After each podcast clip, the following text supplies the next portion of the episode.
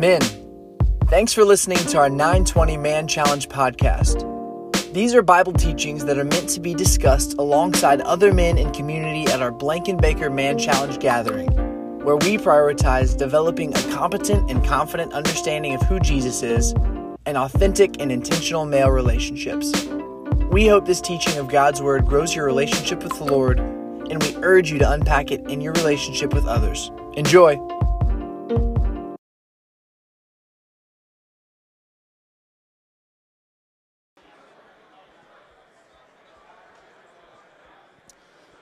All right, welcome, welcome, welcome.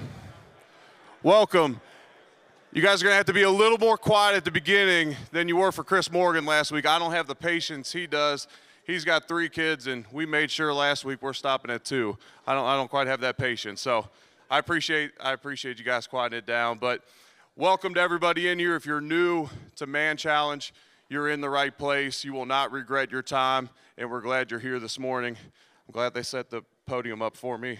Um, our goal here is to create competence and confidence in the gospel and who Jesus was in our relationship with Christ. As we grow in knowledge, we will grow in competence. As we grow in confidence, we will grow in our ability to talk about Jesus. And we want to create a disciple making culture. We want to bring others to Christ. And by growing in competence and confidence, we can do that. This is my 10th year coming to Man Challenge. First time on the mic. I now speak on a microphone for a living, but they said, Sam and these guys told me it takes 10 years to get up here, or your college basketball team has to be so bad that Jay Dorch and Burke and these guys know that I can't rag on the Wildcats and, and the Volunteers. I mean, last night was the first night that I've been in town for a game. Louisville's game wasn't on some abstract channel that I didn't watch. We, we watched the final episode of Ozark, me and my wife. So the first time. So that, that's where I'm at with Louisville basketball. My favorite player in all of college basketball is actually a UK player, Oscar Tshiebwe. I went to um, I went to the UK Western game. It was supposed to be the UK Louisville game, and I was going to go make this triumphant return to Rupp. I don't know if you guys saw that video, but we were going to go do uh, go over there and enjoy the game. But I got to see Oscar Tshiebwe have 28 rebounds in the game. And then after the game, he said, The Bible says anything is possible. I don't care what people say. I'm going to stick with the Word of God. If I fail, I'm going to fail with the Word of God. That's a stud right there. That is a stud. On pace to set the single season rebounding record, giving all the glory to Christ. That's, that's what you do with that platform. But for 10 years, Man Challenge has been a staple in my, in my life. And the main reasons are it's helped me grow my knowledge and my relationship with God. And also, I've had so many people pour into me, and then now I get to pour into others. And it's just given me um, importance in my life. It's given me fulfillment in my life. So, Man Challenge has done a ton for me. All you newcomers, stick with it. You'll grow tremendously as a man, as a Christian, Christian husband, father, friend, whatever it may be. We're just here trying to help you get your next step of faith. Super Bowl is this week. When I first started coming to Man Challenge, I used to always say, your Man Challenge table should be a group of dudes that you'd want to watch the Super Bowl with. So, all you table leaders out there, if, if your guys don't have plans, maybe you invite them over this weekend. But that's what we used to always say. This should be a group of guys you'd want to watch the Super Bowl with. I call games for the Bills for a living, and I'm still not over the game. Anyone watch the Chiefs Bills game? I mean, I'm not over it. That final 13 seconds, I'm truly not over it. I should be out in LA right now. Maybe God knew that I couldn't handle that. But I just feel like I should be out in LA right now with the Bills in the Super Bowl. And I'm also from Cincinnati. So this is just like some inner pettiness. This is me being vulnerable this morning and admitting some sin. Like, my mouth says I'm rooting for the Bengals, but my heart is not there. Like, it's hard to see all your friends and family so happy. Like, I'm sorry, Maggard. I, it's hard for me to see. I almost took you to the Super Bowl, but it's hard for me to see you so happy. That's just me being honest. All right. So, one of my favorite things about Man Challenge is we create a culture of guys, and this is not something I was familiar with with pro sports or the house I grew up in. We create a culture of guys that brag on their wives, talk about them positively. It's been transformative for me, and I love it. I love how the guys talk about their wives here. We don't talk trash about our wives behind their back. That is one of the most unhealthy things you can do for your relationship. And I love hanging out with guys. And, and I'll tell them if, I, if I'm hanging out with someone new and I hear them brag about their wife, I say, I like that. I like people like you. So last week, Ronnie, or sorry, Chris Morgan was asking Wes what he was doing for Valentine's Day. He said, We're staying in. And Chris said, Is anyone going to Ruby's? And I raised my hand. And I thought I was the only one that raised my hand. And then Ronnie Cordray texted me and confirmed that. So is no one going to Ruby's for Valentine's Day? Just not thoughtful enough because I did that months ago. You know, I knew Leslie would want to go there. Yeah, I, I honestly, you can ask Chris Morgan. I was going to give away Ruby's gift card, but no one raised their hand. So I'll hold on to that one. We'll use it Monday. Just saved a hundred bucks, Chris. But hey, so I've been poured into by so much of the leadership of Southeast. I came from a very dysfunctional household, alcoholism, divorce. Four pieces of advice, you can write this down, but four pieces of advice that I've been given that has been so impactful for me and my marriage. Number one, pray with your wife. It was so awkward for me the first time. I was at couples Bible study with Dave Stone and Beth, and they said, Hey, the challenge for this week is to pray with your wife. And I got home and laid in bed, and I couldn't even look at her. This is a girl that we've been through thick and thin. And I pray out loud with the kids, but I couldn't even look at her. But it's been so great for us. The vulnerability that comes from both sides to that time of prayer. Pray with your wife. Number two, constantly learn about your wife, whether it's the love language, whether it's just observing. Figure out what she's passionate about, what serves her, what lifts her up. Maybe it's uh, doing the dishes for. I heard Chris Burke talk a long time ago about just doing the dishes and how much he hates doing the dishes, but it's just little things like that that serves his wife, Sarah. Number three, get a weekly grade from your wife. So, this is something I work with an executive coach. Once a week, we're, we now hit the bi weekly rhythm because Leslie, that's what she likes. But we do this bi weekly rhythm where I'll text her once a week and say, hey, just give me some feedback for, as a dad and husband. And, and I cannot justify anything. You just say, thanks, baby. It might be, hey, you're not helping me enough with the kids, leaving the house, or whatever it may be. Well, that helps me understand from her. I don't know if you guys are like me, but I like a scoreboard. I, I want a scoreboard. And, and for a lot of people, that's what that's the hang up with the relationship with Christ. There's no scoreboard. We've already been saved. But I want a scoreboard. And so for that, that allows me to constantly check in. And then number four, and this was the coolest one, this from Dave Stone. We've all heard you need to date your wives, you need to keep it fresh. But build up that date night to your kids. So a lot of times you leave the house for date night, and part of the reason your wife doesn't want to go or you don't want to go is the kids just get real antsy and they hate when the babysitter's there.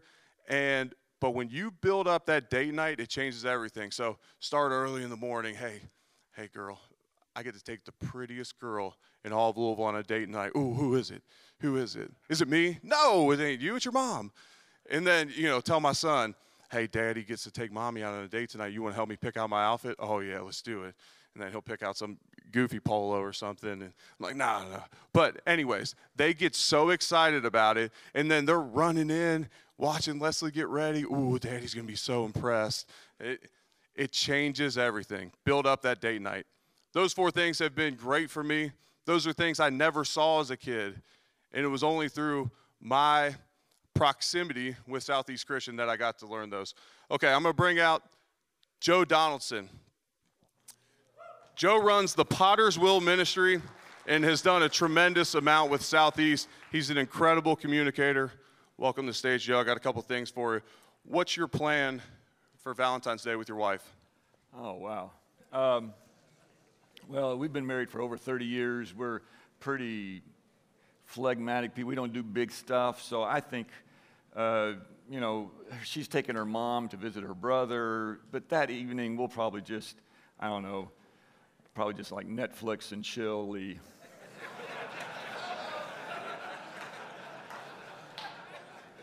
For the 50 and older crowd, that, that has another meaning. Um, all right. What's one piece what, of. What's that? I mean, it's a good bowl of chili in a movie. I don't know what you're talking right, about, man. Right, right. All right. You can give one piece of advice to every man in this room, and they have to apply it. What is it? Oh. Uh, desperately seek to know yourself. That's good. I have no idea what that means, but I was just on the spot. I had to say something. No, that's so, good. Okay, yeah, yeah. That's really good. Yeah. Let me pray over All you right. and going. Heavenly Father, thank you for this group gathered here this morning. Thank you for this building, this church that we get to meet in. Lord, I, I lift Joe up to you and I just pray that the Spirit speaks through him and, and gives each man in this room exactly what they need to hear to impact one at a time, Lord. Lord, we love you. We praise you. In Jesus' name we pray. Amen. Amen. I suddenly felt very small as he prayed for me. Uh, kind of feel what Bob Russell has felt all these years. All right, so uh, uh, let me begin by doing a little review from last week. Who spoke last week? A few of you remembered. Wes Sheffield spoke last week. Do you anybody remember what passage he spoke about? Oh, man. Oh, yeah, Luke 7, it's the widow at Nain. Uh, this widow, her son had died. Jesus comes along, raises him from the dead. And um, clearly, it made a substantial impact on many of you. So, uh, but, but as Wes taught that lesson, he shared an illustration that really stuck with me. And that illustration was it was right out of his corporate experience. Uh, he, him and his team were in a team building activity, and the person leading it had had them put pieces of paper on the wall. Your name got put on the top of one of those, and then the people in the team would walk around and they would write character traits that they've seen in you. And some of y'all have done stuff like that. You know, Jim's a hard worker, Susie's, you know, really funny, uh, Fred's a little hard to get to know, uh, this person's a great servant. You know, you just write those things and then you, you, you see them later. But here's what Wes did Wes made the connection. He says, you know, we all need to have one of those sheets of paper kind of inside of us where we're listing attributes not of other people or myself, but of God. And he had that idea that, you know, we need to be listing these attributes of God. One is it reminds us of who God is, and also it glorifies Him. Well, so I thought that was a great illustration. I thought about it at that time, I thought about it through the week. And as I thought about it, well, one, one thing struck me is whether you know it or not, you have that already. We all have inside of us a sense, a piece of paper that we're writing what we believe about God on it. And you say, well, I don't think I do. Yeah, you do. We all do. And, and, and it's, it's not what you ought to believe about God, it's what you really believe about God. And not only that, I would say you have at least one other piece of paper inside of you, and on that you're writing what you believe about yourself. What you believe about God and what you believe about yourself. That's really big. Uh, for me, uh, and again, this is just for me, this is my opinion. I believe that's a big, big part of what the Bible calls the heart, the deepest place within us. And God is incredibly interested in your heart. And a big part of what that heart is, is what you believe about God and what you believe about yourself. Those two things will, will shape everything you feel, everything you think, everything you do. And, and, I've seen that in my own life. And uh, j- just as a, let me, we're just going to use this whiteboard and we're going to pretend it's this. So, so, you know, what do I believe about God and what do I believe about me? And, and, and we're just going to kind of have these pieces of paper. For me, I've, I've never doubted God. I, I kind of grew up in the church. I never had a problem with that. I never doubted His holiness, His power, that He's the creator. Those things have always come pretty natural to me. I've always been very comfortable with that. Maybe you not so much, but that's just me. But I also realize that, uh, like my earthly father, I came to believe that God was good, but distant and aloof, hard to connect with. I, I don't know when that started, but I've just come to realize, yeah, I believe that about God. Uh, and then when it comes to me, what I believe about myself, early on in my life, I, I kind of picked up a phrase that, that one of the things, one of the big things I believe about myself is I really don't have what it takes. I, I, I don't, it's just that phrase that just has always resonated. I don't have what it takes. And so, because of that, I've avoided difficult things. I avoid difficult situations. I avoid conflict. I, I take it safe. That's kind of who I've always been. And, and within that, coming out of that also, I came to believe that I desperately needed the approval of other people to feel good about myself. And I got to say what I believed about God and what I believed about myself has shaped 61 years of me. Uh, it, it's just really, really powerful. And so when Wes talked about that, I thought, yeah, you're exactly right. We have that within us. what we believe about God and what we believe about me. Now I will say this God has spent my whole, whole adult life taking those things and trying to add his truth to it. You know, so when Eric asked me what's one thing I'd share, I say desperately seek what you truly believe about yourself and about God. Really ask yourself those things because God wants to change, wants to improve, wants to make true those beliefs of mine. And that's why He has you here, at least in part, because He's doing that in your life as well. So, so let, us think about that. So, so last week, when Wes was talking about this, what attribute of God did Wes focus on that we saw in Jesus in that story in Luke 7? Anybody remember? Compassion. Thank you. So, so man, you know, so the, the, God's a God of compassion. And for some of you, yeah, yeah, okay, yeah, yeah, but some of you, that's hard. Some of you have a hard time really believing that God is for you or for other people because you, you didn't grow up with that sense of God's compassion. So maybe that's a new thing for you. And that's powerful because God wants to show that to you. But in this one at a time series, if God is like this, well, then, you know, we want to be more compassionate. You know, that's, that's this whole idea of the series is, you know, if he's these things, can we become these things? And that's a really hard one for some of you guys because you're truth guys. You're, you're, you're, you know, the bottom line. You don't have a lot of compassion. You say, that's not the way God made me. I get that. So here's the cool thing. When you come across an attribute of God, it's not natural to you, that's your best opportunity because that's, that's exactly what God wants to do. God, God doesn't want you just to, to be what you naturally are, He wants you to become what He can supernaturally change into you. So when you say, I'm not a real compassionate guy, God just smiles and say, Yeah, I know. So I, I want to work with you. I want to walk with you. I want to train you. I want to transform you to become a compassionate person. So that was last week. Great lesson. It, it impacted me. So this week we're going to look at a new passage, a different passage. And we're going to add to our list here a little bit. We're going to look in Luke chapter 15. So if you have your Bible, you can turn to Luke 15. We're going to walk through this. This is a very familiar passage of Scripture to some of you, in part because Luke chapter 15 has, at the end of it, the parable of the prodigal son. Uh, I, I, say this is the greatest story ever told. Uh, we're big in mantras here at Southeast. I would say one of my mantras is you cannot spend too much time thinking about, talking about, reading about the story of the prodigal son. It's just an incredible story. But also in this chapter is this parable of the lost son. And at the very beginning is the parable of the lost sheep. We're going to look at that today. Now, ironically, Kyle's already preached about this in this series. A week one of One at a Time, Kyle preached about the parable of the lost sheep. And uh, shockingly, Kyle, like he always does, did a great job with it. So I'm not going to try to redo that. But my sense is you didn't remember everything about it, so we're going to do it, probably look at it a little bit different angle today. So let's look at Luke chapter 15. So here we go. So now the, now the tax collectors and sinners were all gathering around to hear him. That's Jesus. But the Pharisees and the leaders of the law muttered, This man welcomes sinners and he eats with them. So we've got two very different crowds gathered around Jesus. And Jesus kind of did this. Jesus kind of gathered around him people that wouldn't normally mix.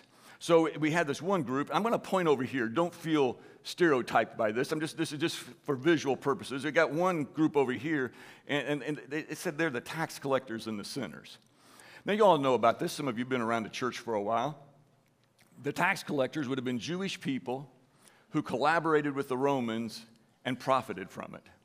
So if you're an average Jew, you hate the tax collectors because they're, they're one of you but, but the Romans have oppressed you for, for, for you know, your whole life, and these people have said, you know what? Instead of being against them, I'm going to work with them, and I'm going to profit greatly from it. So tax collectors were on the fringe of society, hated by most Jews. And it said the tax collectors and the sinners. Now, again, you know, in the evangelical church world, we like to say we're all sinners, but what it's talking about there is people who are identified by their sin. Kyle did a great job of describing this in the sermon.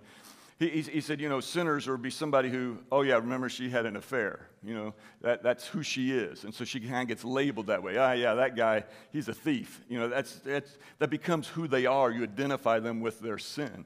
Or their, it's their occupation is a prostitute, uh, you know, kind of a petty thief, whatever. That's what they do to get by. So that's the tax collectors and the sinners. And it says those people came to hear Jesus. Now, on the other side, it says we, ha- we got the Pharisees and, and, and, the, uh, and the teachers of the law. Now, now, if these are the outsiders, these are the ultimate insiders. These are the people who are at the core of Jewish culture and Jewish religion. And, and, and, they're not hypocrites in a sense because, I mean, they, they walk the walk. I mean, they are serious about the law, they are serious about trying to obey everything. And Jesus is a problem for them because he, he's a great rabbi, but man, he's, he, he's not like them, and he doesn't talk like them, and he doesn't act like them. And they're here well, they're here to hear, and it says that the Pharisees and the teachers of the law were muttering. That's what the NIV says, muttering. I don't really use the word muttering much. Does anybody have a different translation? What word do you have there? Okay, now here's the deal, guys. I, I interact. You all don't. Okay, so this is just for this week. Next week, though, somebody be back talking at you. I'm going to talk with you. So, so what, what's a word other than muttering? It's in one of your all's translations grumbling, complaining. NIV says muttering. So here's what's interesting. I'm not a Greek scholar, but my guess is none of you are either, so I can get away with it. But this is a compound Greek word, and it's not just muttering or complaining or grumbling, it's muttering or complaining, grumbling through.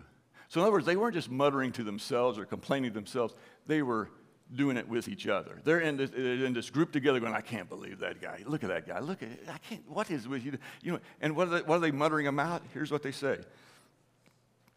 This man welcomes sinners and he eats with them. These people over here that, that we put on the outskirts of society, he welcomes them. He, he says, Come on in. And, and not only come on in, but it says there he eats with them.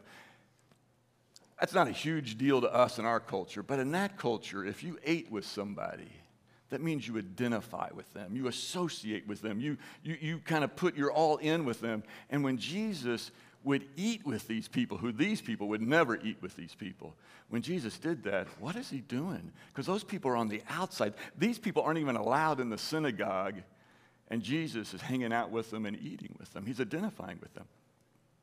Now, here's what's interesting these people came to hear Jesus. Why? Well, because he welcomes them. And, and they've been on the outskirts of society, but this rabbi says, Come on in. They've been on the, on the side, certainly, of religion, and he says, Oh, I'm talking about the kingdom of God, and you're welcome in. It was powerful. And these people, they don't like it. And these two groups are sitting there, kind of bumping into each other. And then Jesus says, Let me tell you a story. So here we go. Verse 3 says, Then Jesus told them this parable. Who's them?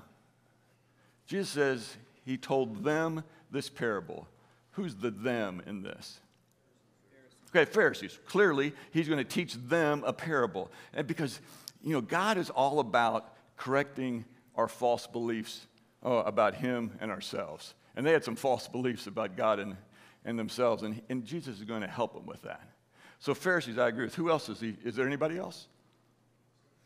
Yeah, yes, thank you. The Pharisees know this. He's also talking to the sinners. Because uh, even though you, you may think, oh, yeah, he's, he's going to talk down to the, he's going to put the Pharisees in place, this parable is also going to say a whole lot to these sinners and tax collectors.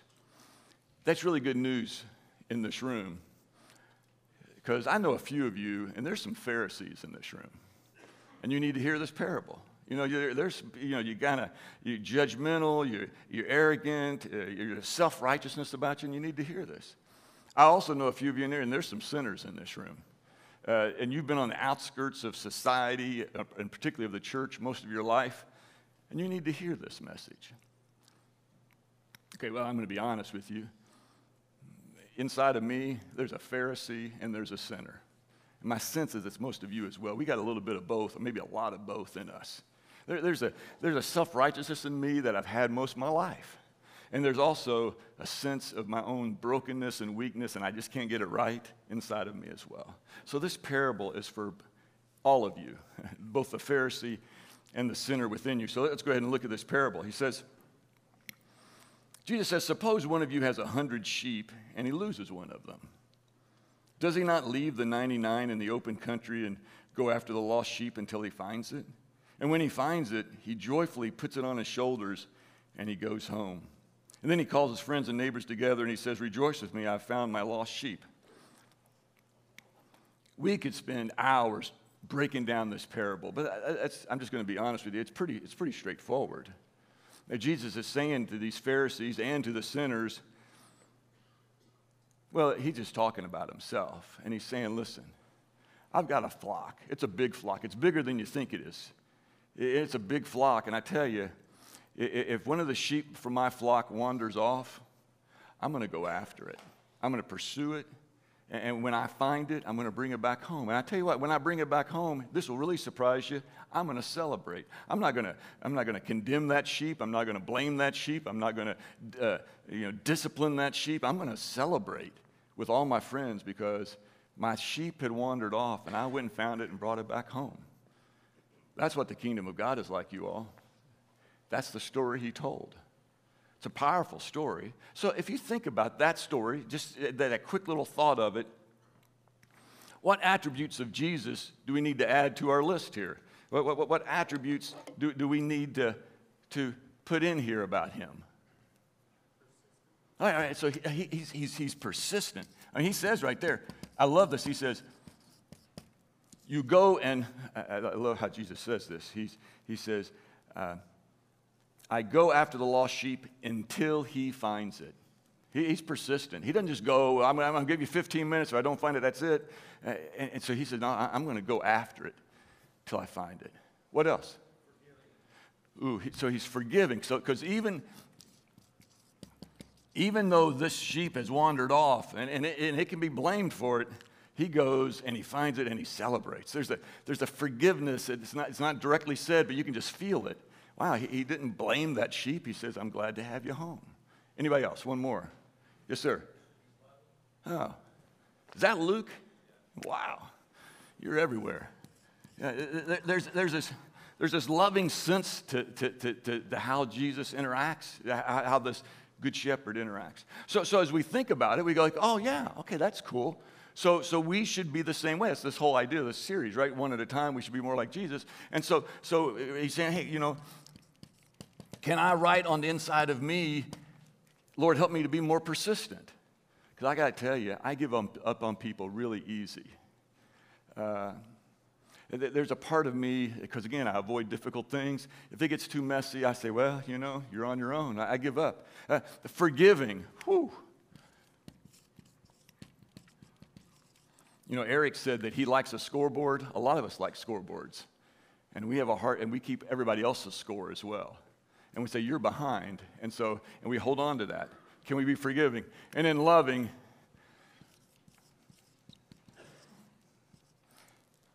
can I desire the best for other people? And there's a part of me that struggles with that because you have to have your own confidence in God to be able to do that. So, so, so those are great traits. You know, so, so hey, Jesus in this parable, he's persistent and he's forgiving, and he's loving.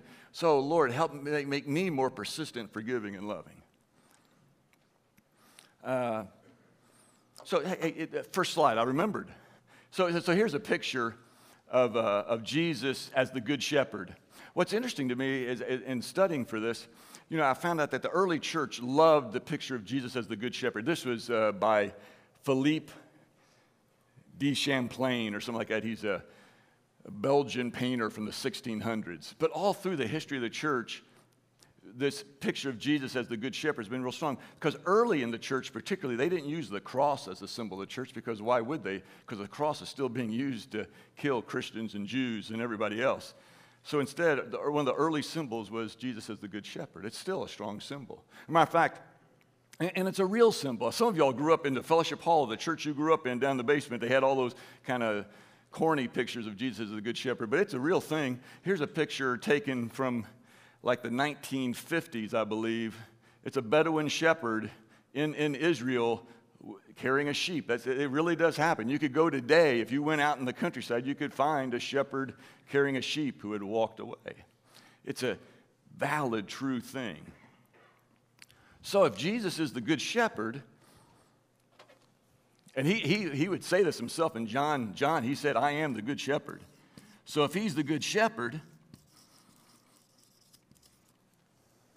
and that's who he is, should we say, you know what, that's what I need to be? I need to be a good shepherd. Would you agree with that?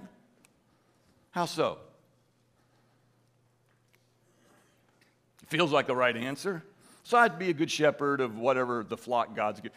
God used this language in the Old Testament for the Jewish leaders. He says, You need to shepherd the flock. So I think there's some truth to that, that if you've got a family, you should be a good shepherd of it. If you have friends, you should shepherd them well. I, I think there's a, a sense of that. But in this parable, in this parable, just in this parable, what's your role in this parable? What was that? Yeah, so, so here's the problem.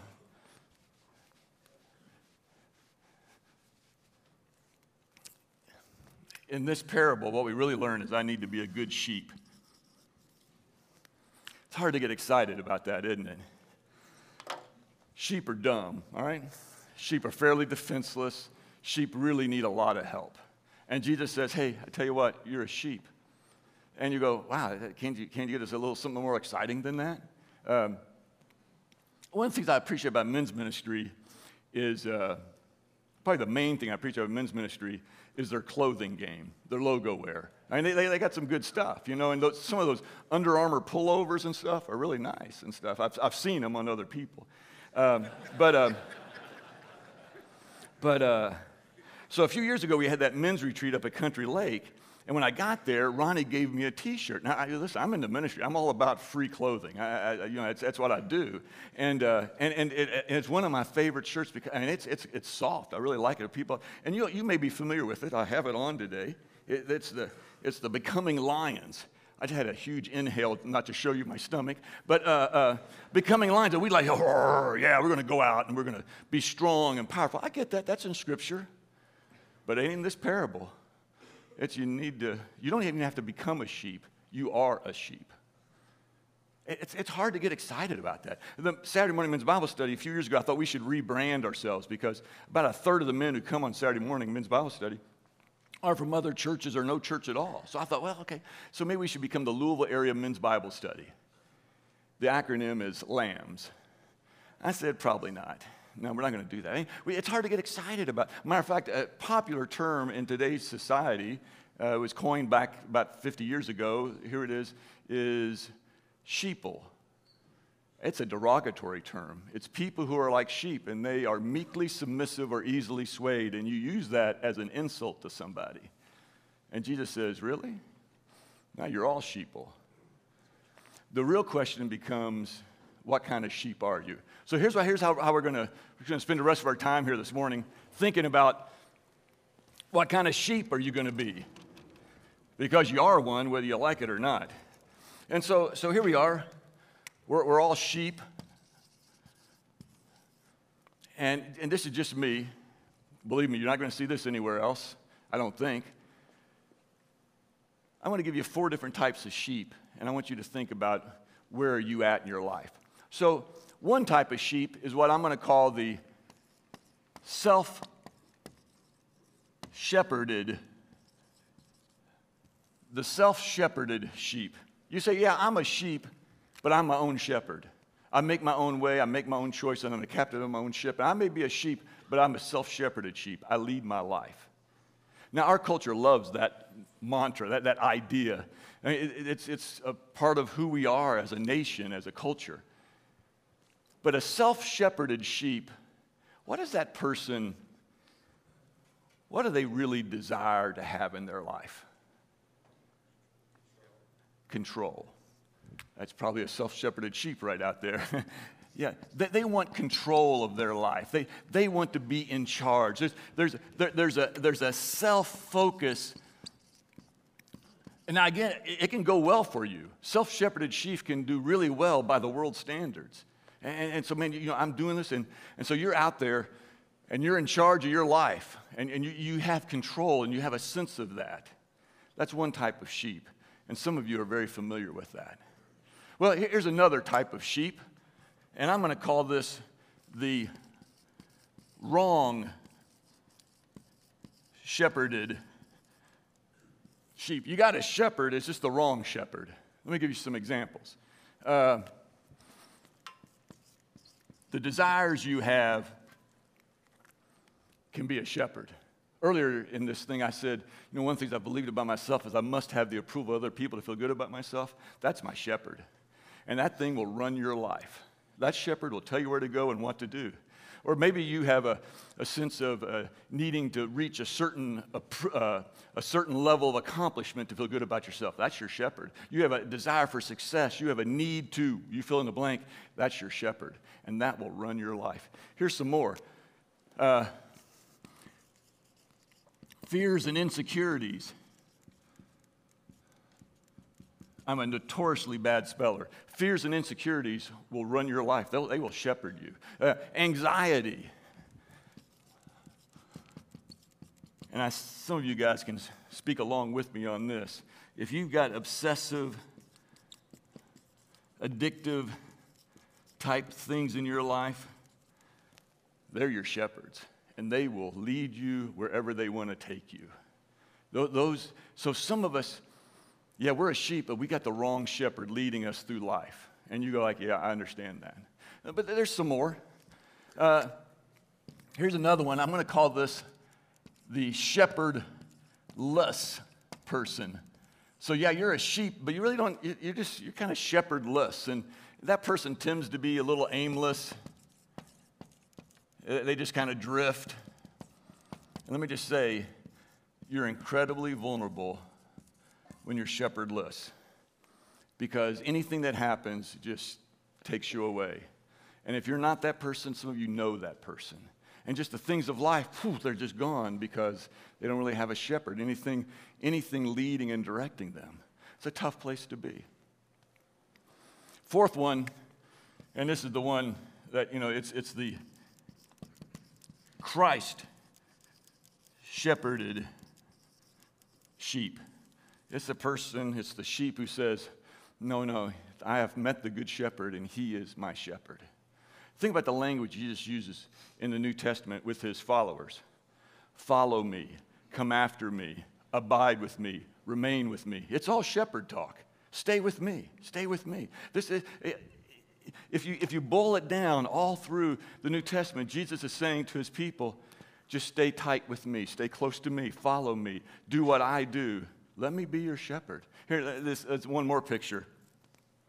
This was taken in 1940 in rural Middle East, and there's a shepherd and there's the flock. This is an incredible picture of what I would desire in my life.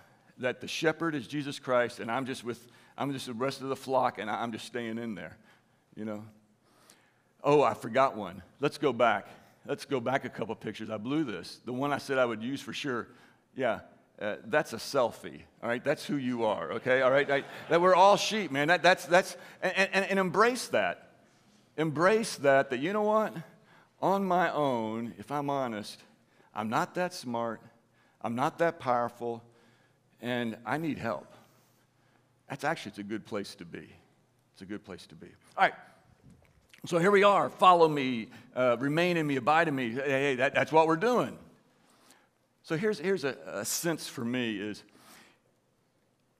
when I accept Christ, this, you know, uh, in God's view, this is who I am. This is where I'm at. But you know what? These don't just go away. And on any given day, I may kind of wander off to back to trying to run my own life and seize control.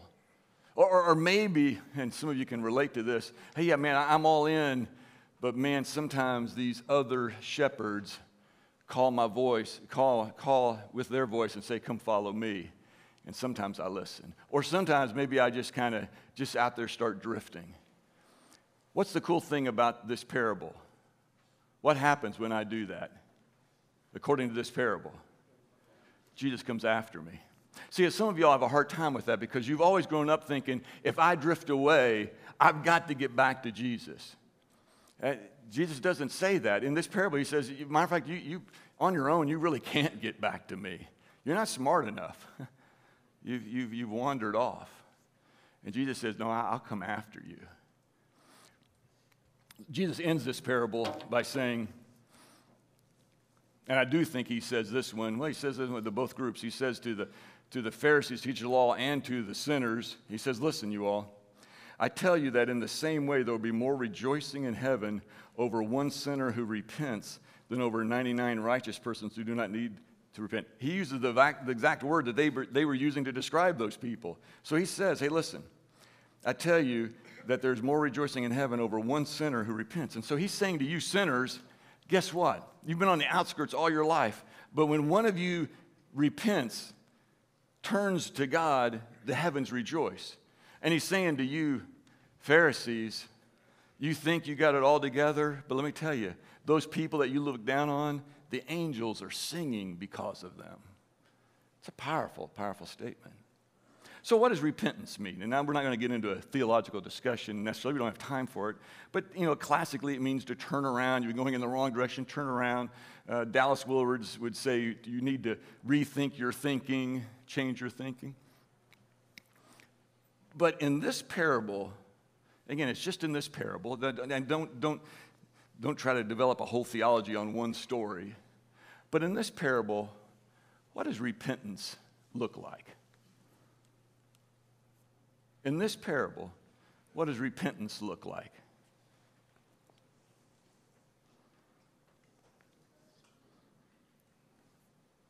So you're, some of you are thinking, if we don't answer, we'll eat up our group time. I won't have to share today. Now, that's not going to happen, all right? It's being rescued. Repentance is simply being found. I, uh, Kenneth Bailey, one of my favorite writers, who spent decades just living in Syria and Israel out in the villages, he says, in this story, repentance is simply allowing yourself to be found by the Good Shepherd. And some of you have experienced that in your life. Lord, I, oh, I wasn't even strong enough to come back to you. I simply said, Here I am. Will you come and find me? Will you come and find me? Powerful parable and, and, and that idea of what I believe about God and what I believe about myself, I, I hope that kind of ranges because God spent the last 50 years of my life trying to constantly change that for me, and He's wanting to do that for you as well. But we're going to end today a little bit differently. We got a few minutes here. We're going to end uh, in prayer, but it's going to be a little bit different kind of prayer. It's going to be a directed prayer. And what I'm going to do is I'm going to read through the 23rd Psalm because it is the psalm for sheep. You, you, you think it's a psalm for funerals, and I get that. But David, the little shepherd boy, wrote this psalm about God, his shepherd, and how he speaks to us, his sheep. So I'm going to I'm to read through this psalm. So here's what I'm going to ask you to do. Uh, it, um, don't read along with me. I mean, it's there. You can find it later. It's not going anywhere. But instead, I want you just, uh, if you want to, close your eyes. You don't have to if that feels odd to you. But as I read through it, I, am going to just read through it and I'm going to make a few comments, and you just sit and think. Allow God to speak to you, his beloved sheep, in this time. Go with me. Here we go. The Lord is my shepherd, I shall not be in want. He makes me lie down in green pastures. He leads me, leads me beside quiet waters. He restores my soul. I want you to think about have you ever, ever experienced God restoring your soul? Have you ever had a sense of God just restoring you? Remember that time, ponder on that, just allow that to wash over you. A time of Him restoring you.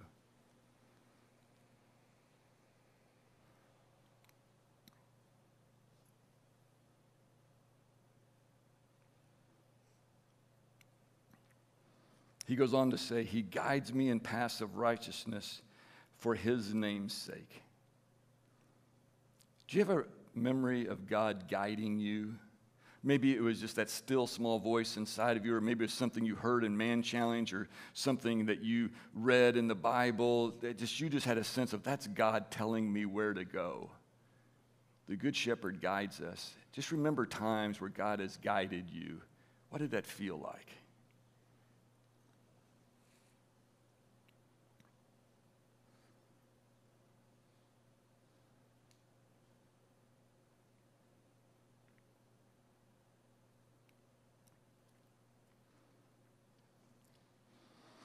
David goes on to say, Even though I walk through the valley of the shadow of death, I will fear no evil, for you are with me. Your rod and your staff, they comfort me. Gentlemen, this life on this earth is the valley of the shadow of death. Death is all around us, not just physically, but emotionally, spiritually, relationally. There's death all around us. But you don't walk alone. It says here, David says, I fear no evil, for you are with me. God walks along with you. His rod and staff, they comfort you. Can you think of a time where you have felt God's comfort in your life? His presence in difficult times?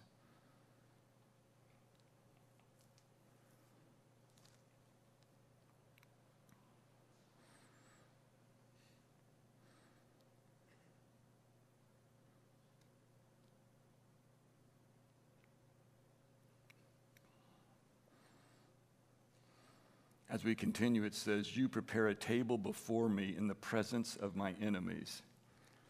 Most of us in this room do not have people who are our enemies. Some of you do, but most of us just, but our enemies are there. They're not people, but they're anxiety, depression, an addiction, a struggle, uh, uncertainty, doubt.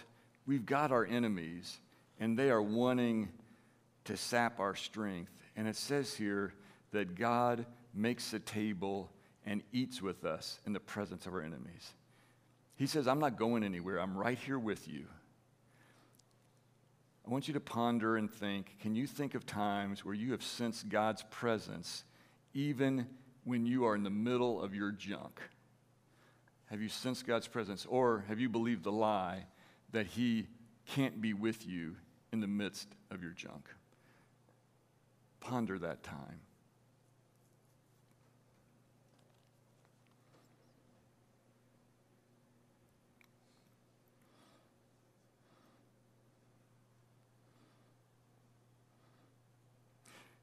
Then David says, You anoint my head with oil, my cup overflows.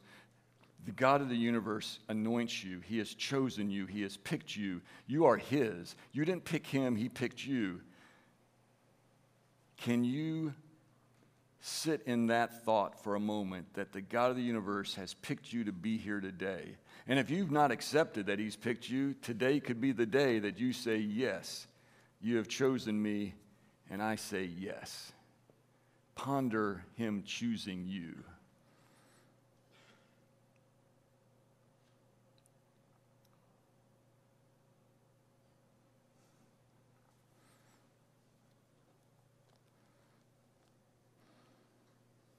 And finally, surely goodness and love will follow me all the days of my life, and I will dwell in the house of the Lord forever.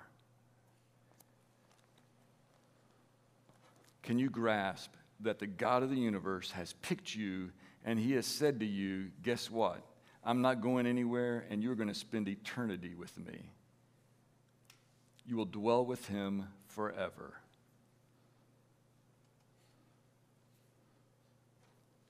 Sit in that reality for a moment. And again, if you've not accepted that He's picked you, ponder that as well. That it's right there, the invitation is there. Will I accept that He has chosen me for eternity? Sit in that.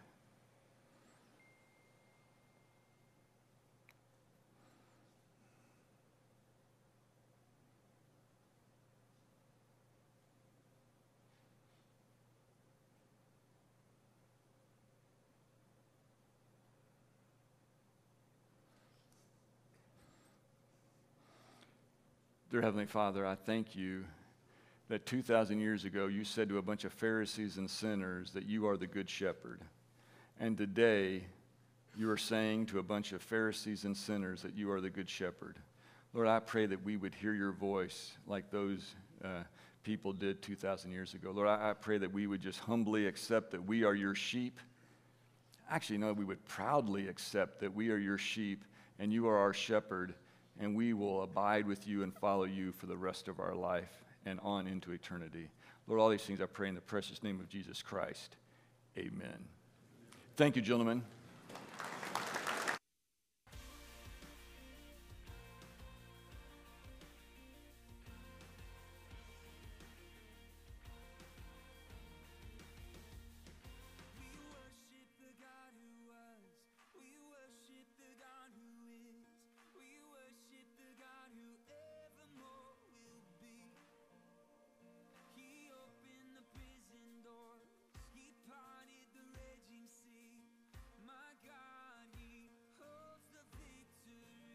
Thanks for listening to this week's Bible teaching from Man Challenge at the Blankenbaker campus of Southeast Christian Church.